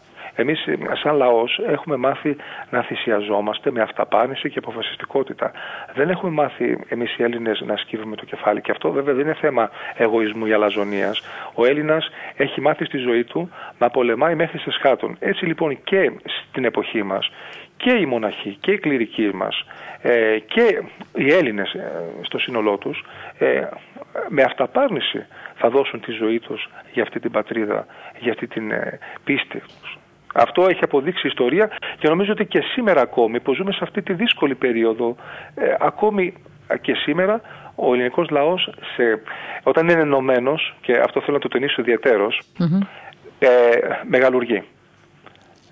Αυτό είναι το μήνυμα της εποχής μας. Η ενότητα, λέτε, είναι το πρώτο συστατικό για μια νίκη. Νομίζω πως ναι. Όταν οι Έλληνες ήταν ενωμένοι, μεγαλούργησαν. Όταν οι Έλληνες ε, είχαν διχόνοια μεταξύ τους, καταστράφηκαν. Και έχουμε και μάλιστα και πρόσφατα παραδείγματα, έτσι, μην πάμε και πολύ μακριά μέσα στο παρελθόν. Δηλαδή, για φανταστείτε την περίοδο της ελληνικής ε, εθνικής παλιγενεσίας ε, ε, του απελευθερωτικού αγώνα κατά των Τούρκων δεν είχαμε δύο αμφιλίους πολέμους. Ναι, σωστά. Φανταστείτε λοιπόν να ε, πολεμούμε τους Τούρκους, να τους διώξουμε και ταυτόχρονα να έχουμε φίλιο πόλεμο κι εμείς μεταξύ μας. Το ίδιο συνέβη και το 46-49. Ενώ ε, η υπόλοιπη Ευρώπη με, προσπαθούσε να αναγεννηθεί, εμείς παραμείναμε πάλι πίσω στα ίδια. Ε, συνεχίσαμε έναν ε, φίλιο πόλεμο ο οποίος κόστησε και σε ζωές αλλά και σε υλικές καταστροφές. Όμως νομίζω ότι το μήνυμα οι Έλληνες το έχουν πάρει και θεωρώ ότι στην εποχή μας ο ελληνισμός ε, με ενότητα θα πορευτεί πάλι μπροστά, αλλά όμως για να το πετύχουμε αυτό πρέπει να προσπαθήσουμε ιδιαίτερος. Και πώς θα το προσπαθήσουμε αυτό; Ε, μένοντας προσιλωμένοι στις παραδόσεις μας. Ε, μένοντας προσιλωμένοι στα ιδιώδη για τα οποία θυσιάστηκαν οι προγονείς μας. Ε, έτσι, αυτό νομίζω είναι το μήνυμα της ε, χθεσινής ημέρας και της σημερινής ημέρας που έχει σχέση με θυσία ανθρώπων. Αυτοί οι άνθρωποι δεν θυσίασαν τη ζωή τους άσκοπα, θυσίωσαν τη ζωή τους για ένα σκοπό. Και αυτός ο σκοπός είναι η ελευθερία.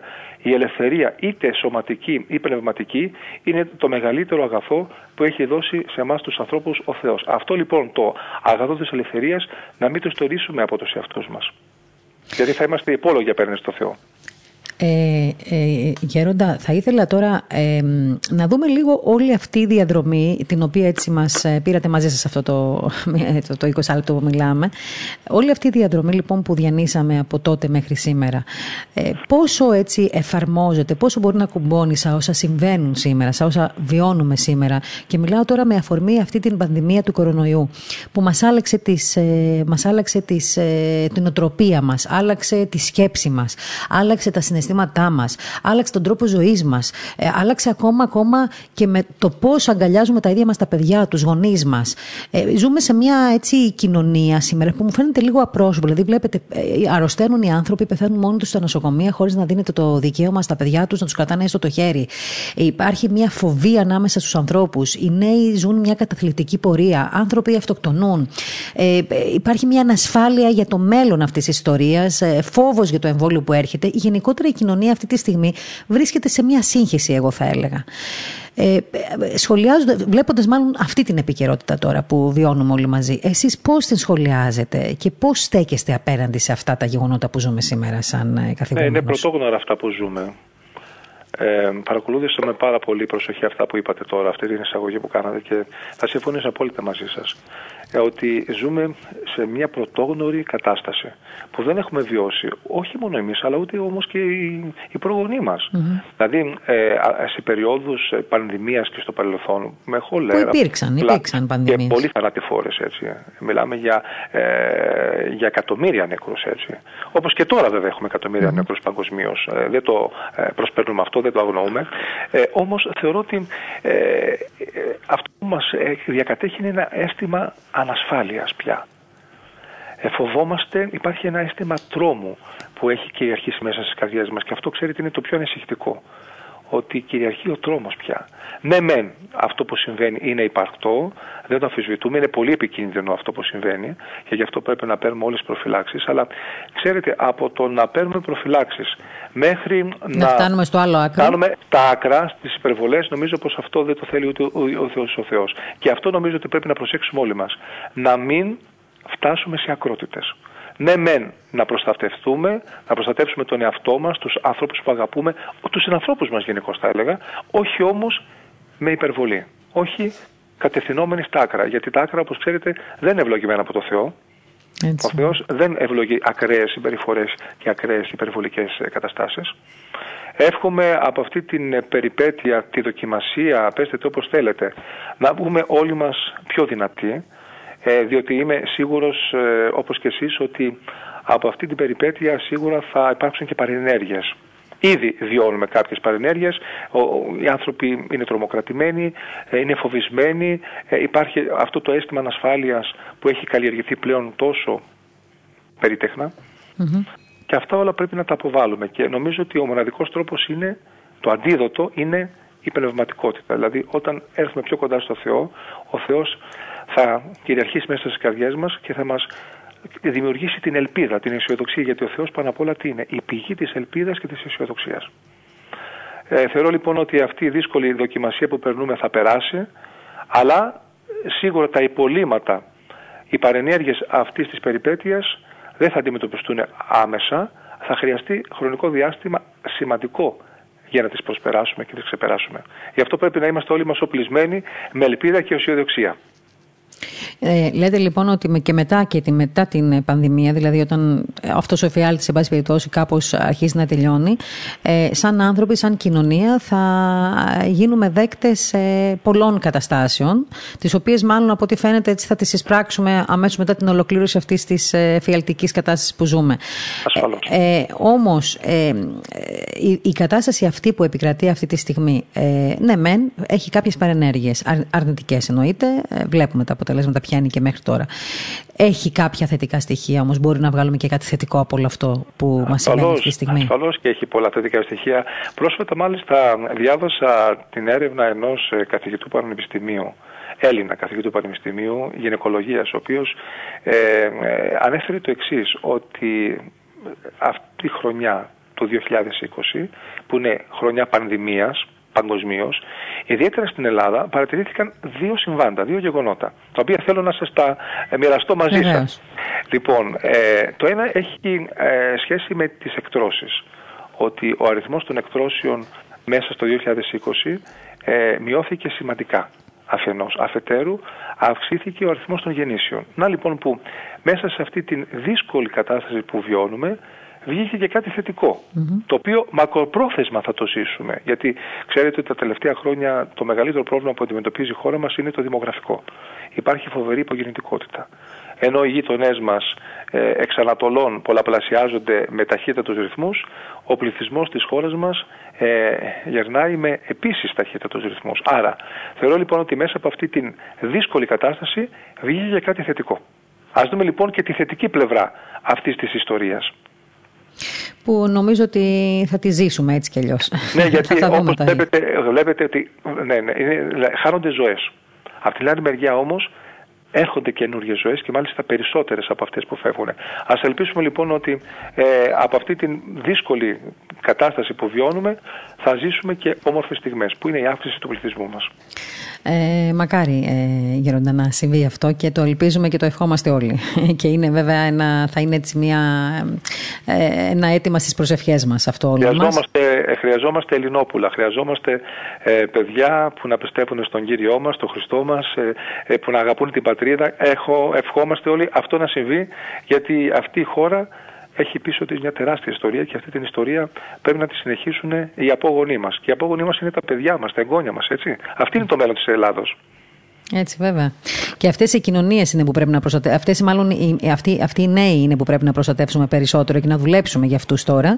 Διότι αν αυτή η ιστορία όλη αφήσει νέους, ε, ε, οι οποίοι μάλλον δημιουργήσει μια νεολαία φοβική, ε, μια νεολαία ανασφαλ, ανασφαλή, μια νεολαία που είναι ενοχική ενδεχομένως, ε, πόσο, πόσο τελικά αυτή η κοινωνία, η μελλοντική, θα είναι μια υγιής κοινωνία. Άρα πρέπει όλοι να, να νομίζω έτσι, να, να φροντίσουμε τη της νεολαία μας πια, να μπορέσουμε κυρίως να τη στηρίξουμε, διότι είναι, είναι άσχημο πράγμα να είσαι στο ξεκίνημα της ζωής σου, μιας διαδρομής έτσι που ανεξαρτητοποίησε και πριν προλάβεις να φύγεις από το σπίτι σου, πριν προλάβεις να καταλάβεις τον εαυτό σου, να βλέπεις όλα αυτά να σε χτυπούν από κάθε πλευρά και να σου δημιουργούν φοβίες. Εμένα αυτή είναι η ανησυχία μου πιο πολύ, ε, Γεροντά. Γι' αυτό πάντα λέω ότι ίσως ε, πρέπει να είμαστε πολύ προσεκτικοί για τα όσα διαδίδουμε, μεταδίδουμε, μεταφέρουμε στους νέους μας και ίσως πρέπει να υπάρξει περισσότερη έμπνευση και αφύπνιση για αυτούς, για να τους φέρουμε και πιο κοντά στο Θεό, να μάθουν και εκείνοι να προσεύχονται, να παρακαλούν για το έλεος του. Αυτός είναι και ο ρόλος της Εκκλησίας πλέον στην εποχή μας. Ο ρόλος της Εκκλησίας βέβαια είναι πολύ σημαντικός και ε, με την πανδημία τώρα αυτός ο ρόλος της Εκκλησίας πρέπει να ενισχυθεί ακόμη περισσότερο. Διότι αυτό το πνευματικό κενό που έχει δημιουργηθεί πρέπει να αναπληρωθεί όσο το δυνατόν πιο σύντομα γίνεται. Οι ψυχές των ανθρώπων μετά από μια τέτοια δοκιμασία ε, είναι κενές. Έρχεται λοιπόν η Εκκλησία αυτό το κενό να το γεμίσει. Είναι λοιπόν η ευκαιρία που περίμενε η Εκκλησία μας να βοηθήσει αυτές τις ψυχές, τις τραυματισμένες από, τον, από την πανδημία ε, και να τις βοηθήσει να ξεπεράσουν αυτές τις φοβίες όπως είπατε και εσείς. Άρα λοιπόν η Εκκλησία ε, πρέπει λοιπόν ε, να δράσει ιεραποστολικά.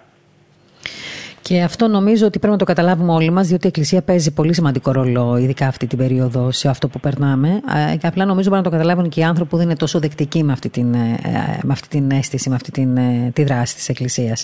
Ε, τώρα, πριν σας κλείσω, ήθελα να σας ρωτήσω κάτι. Είχαμε μια πληροφορία ότι το Υπουργείο Εθνικής Άμυνας, ο στρατός δηλαδή, ετήθηκε από την ε, μονή σας να μπορέσει το ιστορικό Λάβαρο να πάρει μέρος στην παρέλαση της 25η Μαρτίου. Αν και εφόσον βεβαίως Ζητήθηκε αυτό ναι. βεβαίως, μας ζητήθηκε από το Υπουργό Εθνικής Ναι. Τώρα δεν, ξέρω, βέβαια, εμείς βέβαια ανταποκριθήκαμε άμεσα θετικά και με την ε, ε ευλογία του σεβασμιωτάτου μας, Καλαβίτων και Αγιαλία κυρίου Ιρωνίμου.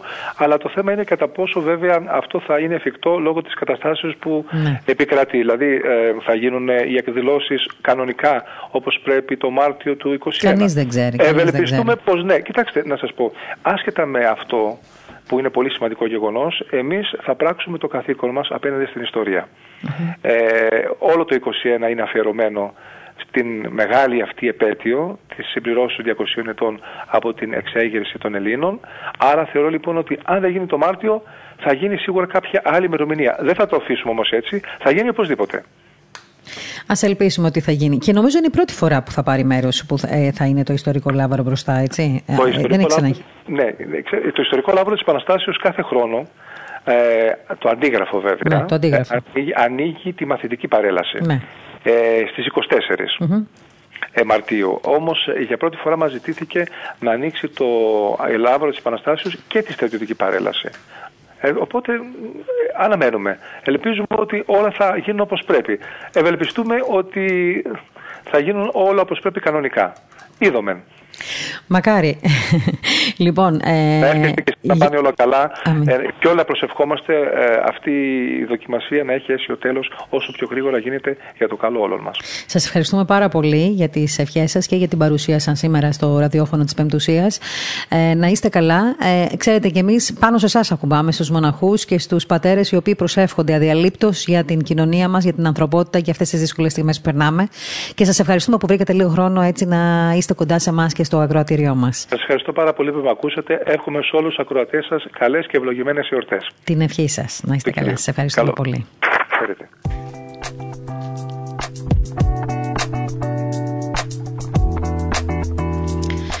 Ήταν λοιπόν ο ε, καθηγούμενος της Ιεράς Μονής ε, Αγίας Λάβρας Καλαβρίτων, μιας ιστορικής μονής.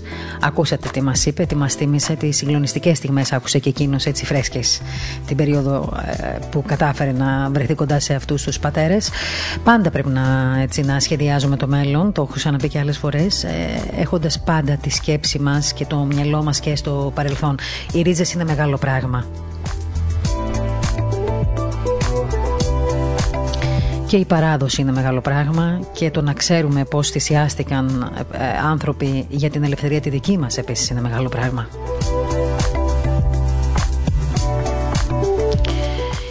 Και την ώρα που μιλάμε για την ελευθερία μας και τους εορτασμούς μετά από 200 χρόνια της Επανάστασης βλέπω εδώ πέρα μια ωραιότατη είδηση ο κύριος Μητσοτάκης, ο κύριος Τσίπρας και πλήθος προσωπικότητων θα παρουσιάσουν την τρίτη το βιβλίο του Ομπάμα online από τα Public. Μάλιστα. Τι παραπάνω θα έχει να μας πει ο Μπάρακ Ομπάμα από την πραγματική ιστορία, την ελληνική, την, ε, την, την εθνική μας ιστορία; Είναι καιρός για τέτοιες εκδηλώσεις να παρουσιάζονται δηλαδή από τον Έλληνα Πρωθυπουργό και τον αρχηγό της αξιωματικής αντιπολίτευσης στη στιγμή που η πανδημία έχει θερήσει τον κόσμο ποικιλοτρόπως. Δεν, δεν εννοώ έχει θερήσει τον κόσμο, τον έχει, έχει, έχει έτσι θύματα πολλού, πολλά. Έχει θερήσει την κοινωνία μας, την οικονομία μας, τις προσωπικότητές μας, το αύριό μας, το μέλλον μας, τη σκέψη μας. Μας έχει αποσυντονίσει. Θα μου πείτε οι εκδηλώσεις και όλα τα πάντα συνεχίζονται. Online θα γίνουν, δεν υπάρχει κάποιο πρόβλημα. Ε, εντάξει. Θα έλεγα ότι ε, έστω και αν θέλετε, ε, δεν είναι στιγμή για, για, αυτό που συμβαίνει αυτή τη στιγμή. Δεν είναι στιγμή να παρουσιάζουν το βιβλίο του Μπάρακ Ομπάμα ε, την ώρα που όλοι εμείς έχουμε ανάγκη να ακούσουμε άλλα πράγματα από τον Έλληνα Πρωθυπουργό και από τον αρχηγό της αξιωματικής ε, αντιπολίτευσης. Εμένα δηλαδή πολύ λίγο με ενδιαφέρει η έκδοση των απομνημονευμάτων του Προέδρου του, των Ηνωμένων Πολιτειών Αμερικής αυτή τη στιγμή, του Μπαράκ Ομπάμα. Πολύ λίγο.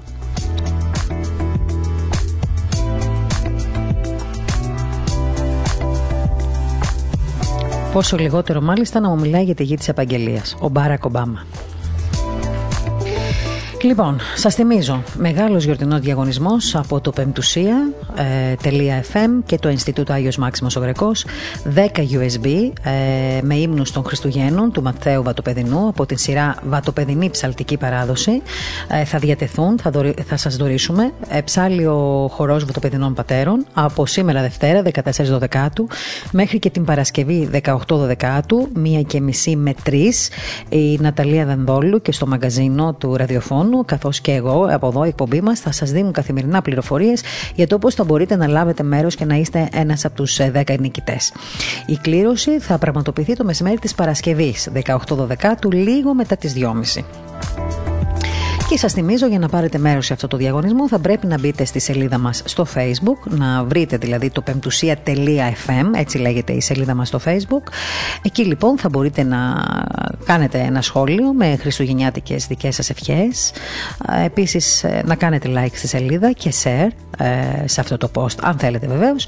Και έτσι θα μπορέσετε να πάρετε μέρος στο διαγωνισμό και εσείς και οι φίλοι σας, ε, αφού συντονιστείτε και στο πεμπτουσία.fm. Και σας θυμίζω ότι μπαίνοντας στο στο διαδικτυακό περιοδικό Πεμπτουσία ή στο πρακτορείο Ορθοδοξία, οπέ.gr και πεμπτουσία.gr. Πάνω ψηλά θα μπορείτε εύκολα να βρείτε ε, την, ε, το link που θα σας οδηγήσει στο ραδιόφωνο για να ακούτε ψηφιακά το πρόγραμμά μας όλο το 24ωρο. Επίσης, όσοι από εσά διαθέτετε τα ε, κατάλληλα κινητά, μπορείτε να κατεβάσετε την εφαρμογή από το App Store ε, πεμπτουσία.fm ε, να το έχετε μόνιμα στο κινητό σας τηλέφωνο ώστε να μπορείτε να μας ακούτε όλο το 24ωρο ανα πάσα στιγμή. Θυμίζω βεβαίως ότι ε, διαθέτουμε και podcast ε, για τις περισσότερες ε, από τις εκπομπές μας προς το παρόν. Σύντομα όμως θα ακούτε όλες μας τις εκπομπές και σε podcast και θα μπορείτε να στέλνετε αυτά τα link των podcast και στους φίλους σας όπου και αν βρίσκονται αυτοί και να μας ακούν και ετεροχρονισμένα. Δηλαδή αυτή την εκπομπή που τώρα την ακούτε 2 με 3 και κάτι καθημερινά. Αν εσείς δεν προλαβαίνετε να μας ακούσετε την ώρα που είμαστε ζωντανά στον αέρα μπορείτε αργότερα να, ε, να κατεβάσετε το podcast, να βρείτε το podcast podcast ε, γράφοντας επικαιρότητα, τη λέξη επικαιρότητα, αφού μπείτε στο App Store και κατεβάσετε την εφαρμογή. Πατάτε λοιπόν επικαιρότητα, podcast και έτσι ε, κατεβάζετε την εφαρμογή, την έχετε μόνιμα στο κινητό σας και κάθε φορά που μια καινούργια εκπομπή θα ολοκληρώνεται, μετά από λίγο θα μπορείτε να την έχετε εκεί αποθηκευμένη. Άρα θα μπορείτε να ανατρέχετε σε όλες μας τις εκπομπές. Το ίδιο συμβαίνει και με την εκπομπή Αθωνικά Μηνύματα. Μια εκπομπή που ξέρουμε πολύ καλά ότι ε, έχει πολλούς ε, και φανατικούς φίλους, διότι είναι μηνύματα από το Άγιο ε, τα οποία, ε, για τα οποία μας μιλάει ο γέροντας Εφρέμ, ο Βατοπεδινός, ο καθηγούμενος της σειράς μεγίστης μόνης Βατοπεδίου, ε, αλλά και αθωνικά μηνύματα και από τον γέροντα Ιωσήφ το Βατοπεδινό μελλοντικά θα έχουμε αρκετά και όχι μόνο, θα σας ειδοποιήσουμε γι' αυτό. Μπαίνετε λοιπόν στο στο Apple ή στο Google ή στο Spotify βρίσκεται το podcast, πατάτε, γράφετε τη λέξη επικαιρότητα, την κατεβάζετε ουσιαστικά και εμφανίζεται η εκπομπή μας μπροστά σας. Ε, μην, ε, μην φεύγετε από κοντά μας. Μας αρέσει που είστε κοντά μας. Μας δίνετε κουράγιο, θάρρος για να σχεδιάσουμε ακόμα περισσότερα για εσά. Ε, θέλω να σας ευχηθώ να έχετε ένα καλό απόγευμα, ευλογημένο. Ξεκίνησε μια καινούργια εβδομάδα με τα καλά της, με τα κακά της. Σημασία έχει ότι είμαστε υγιείς, ε, να είμαστε προετοιμασμένοι για όλα όσα έρχονται, διότι κάθε μέρα θα ξυπνάμε με κάτι άλλο στο πρόγραμμά μας. Βλέπετε αυτή τη στιγμή άλλοι αποφασίζουν για τις ζωές μας, άλλοι αποφασίζουν για την καθημερινότητά μας, άλλοι αποφασίζουν για το πώς θα κινηθούμε εκτός σπιτιού, εντός σπιτιού ακόμα, παρακαλώ, για το αν θα δούμε τους δικούς μας που έχουν αρρωστήσει και είναι στα σπίτια τους, το αν θα αγκαλιάσουμε τη μητέρα μας, τον πατέρα μας, το αν θα μπορούμε να ταξιδέψουμε προς στα, στα χωριά μας. Άλλοι αποφασίζουν για μας αυτόν τον καιρό. Θα κάνουμε λίγο ακόμα υπομονή, θα φροντίσουμε λίγο περισσότερο την υγεία μας ε, Όμως να ξέρουμε και να θυμόμαστε όλοι ότι η υγεία, η σωματική δεν είναι μόνη της. Η σωματική υγεία, η υγεία πάει με την ε, ψυχική, πνευματική υγεία. Πρέπει λοιπόν να φροντίσουμε όχι μόνο για το στολισμό του δέντρου και του σπιτιού μας, πρέπει να ε, φροντίσουμε και για την καθαρότητα της ψυχής μας και για το, το, το στολισμό της ψυχής μας διότι Χριστούγεννα έρχονται, ας κάνουμε όλη την ψυχή μας μια φάτνη που θα υποδεχθεί τον νεογέννητο Χριστό. Καλό σας απόγευμα, μείνετε κοντά μας στο ραδιόφωνο, μην ξεχνάτε να ενημερώνεστε από το op.gr, orthodoxianewsagents.gr και ε, έτσι να τρέφεστε πνευματικά από το διαδικτυακό περιοδικό πεμπτουσία.gr, ε, το οποίο πάντα εδώ και πολλά χρόνια ε, σας κρατάει ε, συντροφιά, ε, σας δίνει απαντήσεις, σας ταξιδεύει σε διάφορα μέρη του κόσμου, ε, φέρνοντα ε, αρθρογραφίες σημαντικών προσώπων και πατέρων κοντά σας, στις οθόνες σας δηλαδή, εκεί όπου θα μπορείτε όλοι να βρίσκετε ένα αποκούμπι. Είναι εποχές που πρέπει να ακουμπήσουμε κάπου. Πρέπει, αν δεν το καταλάβουμε τώρα, πότε θα το καταλάβουμε. Πρέπει να το κάνουμε αυτό. Πρέπει να, να κατανοήσουμε ότι έχουμε ανάγκη από έτσι, πνευματικά αποκομιακή εκκλησία μας τα προσφέρει αυτά απλόχερα. Αν δεν τα βλέπουμε και αν δεν τα λαμβάνουμε και αν δεν ζητάμε βοήθεια, αν δεν τις έχουμε αυτές τις βοήθειες, φταίμε εμείς να ξέρετε. Είναι σαν αυτό που λέμε. Όταν πονάμε κάπου, ψάχνουμε τον καλύτερο γιατρό. Σε αυτή την περίπτωση, λοιπόν, πρέπει να ψάξουμε τον καλύτερο γιατρό όσον αφορά την πνευματική μας υγεία. Να μην το ξεχνάμε. Σας θυμίζω ότι σήμερα το απόγευμα υπάρχει άλλο ένα ψηφιακό αρχονταρίκι ε, με το γέροντα Εφραίμ τον Βατοπεδινό.